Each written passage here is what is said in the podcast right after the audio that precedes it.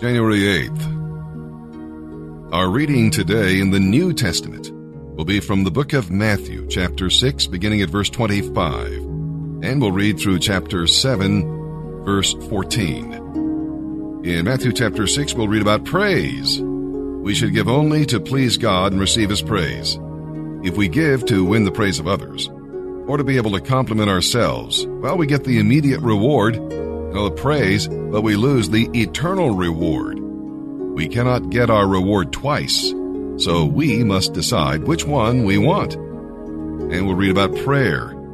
The Lord's Prayer is a pattern for us to follow so that we'll put God's concerns first and not forget to forgive others. And we'll read about possessions. Of course, we need things to live, and God provides these things for us. But acquiring things must not be the main goal of life.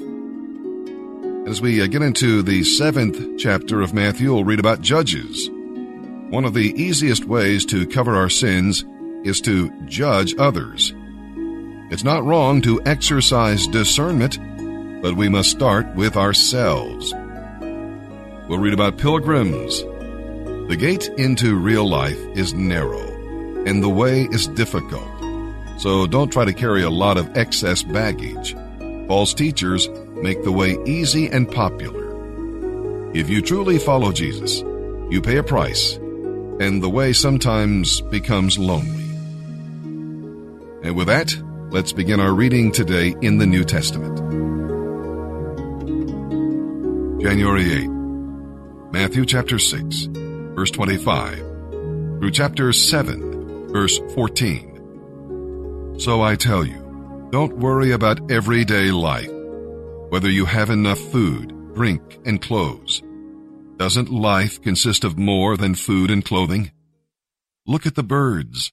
They don't need to plant or harvest or put food in barns because your heavenly Father feeds them. And you are far more valuable to Him than they are. Can all your worries add a single moment to your life? Of course not. And why worry about your clothes? Look at the lilies and how they grow. They don't work or make their clothing, yet Solomon in all his glory was not dressed as beautifully as they are. And if God cares so wonderfully for flowers that are here today and gone tomorrow, won't he more surely care for you? You have so little faith. So don't worry about having enough food or drink or clothing.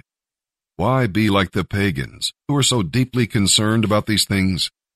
Your heavenly Father already knows all your needs, and he will give you all you need from day to day if you live for him and make the kingdom of God your primary concern. So don't worry about tomorrow, for tomorrow will bring its own worries. Today's trouble is enough for today. Stop judging others, and you will not be judged. For others will treat you as you treat them. Whatever measure you use in judging others, it will be used to measure how you are judged. And why worry about a speck in your friend's eye when you have a log in your own? How can you think of saying, let me help you get rid of that speck in your eye, when you can't see past the log in your own eye? Hypocrite! First, get rid of the log from your own eye. Then perhaps you will see well enough to deal with the speck in your friend's eye. Don't give what is holy to unholy people. Don't give pearls to swine. They will trample the pearls, then turn and attack you. Keep on asking, and you will be given what you ask for. Keep on looking, and you will find. Keep on knocking, and the door will be opened. For everyone who asks receives, everyone who seeks finds, and the door is opened to everyone who knocks. You parents, if your children ask for a loaf of bread, do you give them a stone instead? Or if they ask for a fish, do you give them a snake? Of course not. If you sinful people know how to give good gifts to your children, how much more will your heavenly Father give good gifts to those who ask him? Do for others what you would like them to do for you. This is a summary of all that is taught in the law and the prophets. You can enter God's kingdom only through the narrow gate. The highway to hell is broad, and its gate is wide for the many who choose the easy way. But the gateway to life is small, and the road is narrow, and only a few ever find it. Why can we be one body? Because if you're in Christ and I'm in Christ, then we're standing on the same rock. But being in Christ means that you are united to Him. You're in Him and He's in you. You see it? If we're in Him and He's not breaking apart, then we can have hope that we'll be together too. We're part of each other because we're all part of Christ. There is no greater power than the power of being thankful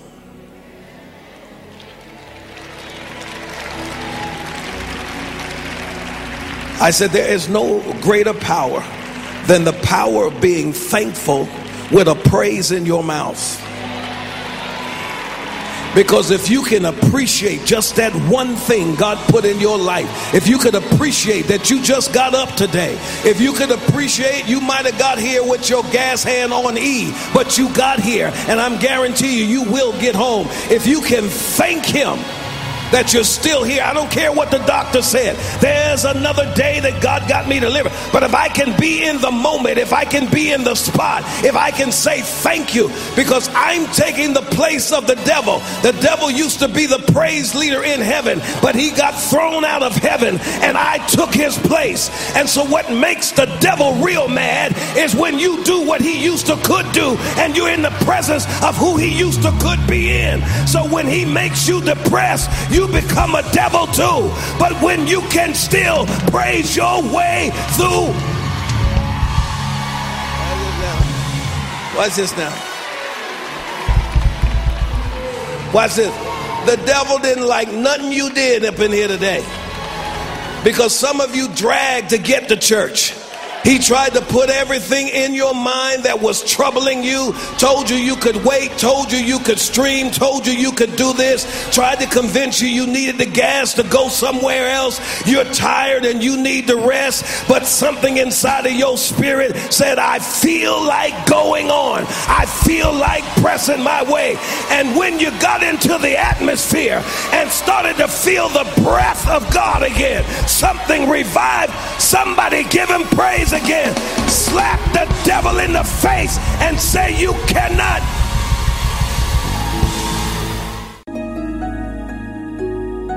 Psalm 8, verses 1 through 9. The universe is vast and full of grandeur. So why should God pay any attention to weak and insignificant men and women? But He does. He can use the weakness of babes to reveal His great strength and to defeat the enemy, the way David defeated Goliath. If He can use infants, surely He can use anybody. You are important because God made you in His image. Well, sin, of course, has marred that image. But in Jesus Christ, that image can be restored. You're important because God has shared His dominion with you. Man lost that dominion when he sinned. But Jesus Christ has regained it. Can you think of occasions when Jesus Christ proved that he had dominion over beasts, birds, and fish? Yes, you are important to God, and He has a purpose for you to fulfill. He wants you to reign in life through His Son, for you are enthroned in the heavenlies with Him. Why live like a slave when you can live like a sovereign? Psalm chapter 8, verses 1 through 9. The choir director, Psalm of David, to be accompanied by a stringed instrument. O Lord, our Lord, the majesty of your name fills the earth. Your glory is higher than the heavens. You have taught children and nursing infants to give you praise. They silence your enemies who are seeking revenge. When I look at the night sky and see the work of your fingers, the moon and the stars you have set in place, what are mortals that you should think of us, mere humans that you should care for us? For you made us only a little lower than God, and you crowned us with glory and honor. You put us in charge of everything you made, giving us authority over all things, the sheep and the cattle, and all the wild animals, the birds in the sky, the fish in the sea, and everything that swims the ocean currents. O Lord, our Lord, the majesty of your name fills the earth. Proverbs chapter 2, verses 6 through 15. For the Lord grants wisdom. From his mouth come knowledge and understanding. He grants a treasure of good sense to the godly. He is their shield, protecting those who walk with integrity. He guards the paths of justice and protects those who are faithful to him. Then you will understand what is right, just, and fair, and you will know how to find the right course of action every time. For wisdom will enter your heart, and knowledge will fill you with joy. Wise planning will watch over you. Understanding will keep you safe. Wisdom will save you from evil people, from those whose speech is corrupt. These people turn from right ways to walk down dark and evil paths.